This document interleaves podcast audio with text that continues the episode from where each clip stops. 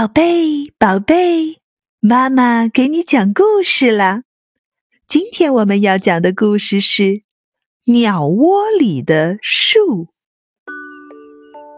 春天，鸟先生用干草和泥土筑了个又大又结实的鸟窝，鸟太太就蹲在窝里孵它的蛋宝宝。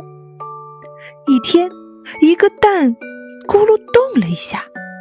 呀，是宝宝快要出生了！鸟太太忙起身看那个鸟蛋。天哪！鸟太太惊叫起来。原来鸟窝里长出了一棵小树苗，叶子绿绿的、肥肥的，正一个劲儿的往上窜呢。鸟太太孵出了一棵树。这消息一下子传开了，快把它砍掉，要不它会把你们的鸟窝撑破的。螳螂先生扛着大刀赶来了，鸟先生接过大刀就要砍小树苗。可怜的小苗苗，瞧它长得多好呀！鸟太太扑上去拦住了鸟先生。那你们就得搬家，你们的鸟窝很快就要被它戳出个大窟窿的。甲虫先生开来了大卡车，准备帮鸟先生一家运东西。可鸟先生说什么也不愿离开他辛辛苦苦筑的窝。树苗一个劲儿地往上长，眼看就要把鸟窝撑破了。要不？咱们把这小树挪个地方。鸟先生、鸟太太同时想出了个好办法。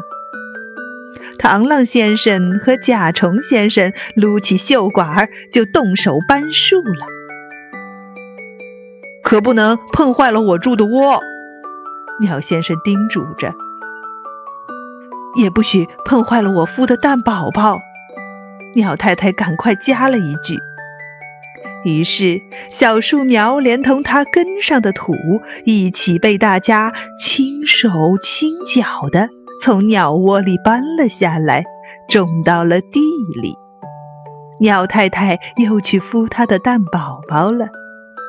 这时，一个鸟蛋又咕噜动了一下。哎呀，又要孵出一棵树吗？鸟先生叫起来。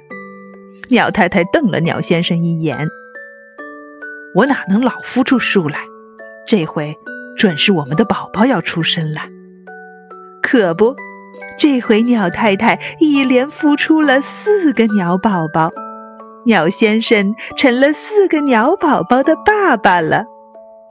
在鸟先生、鸟太太的精心照顾下，鸟宝宝和小树苗一起长大了。”当四只小鸟学会飞的时候，这棵从鸟窝里搬出来的树上开出了粉红色的花。这是一棵漂亮的合欢树。鸟先生一拍脑门说：“嗨，我就是用合欢树下的泥土筑的鸟窝呀！”当春天又来时，这棵合欢树上出现了四个新的鸟窝，这四个新筑的鸟窝里还会长出小树来吗？这可说不准喽。故事讲完了，接下来让我们在两分钟的胎教音乐中感受放松和愉悦吧。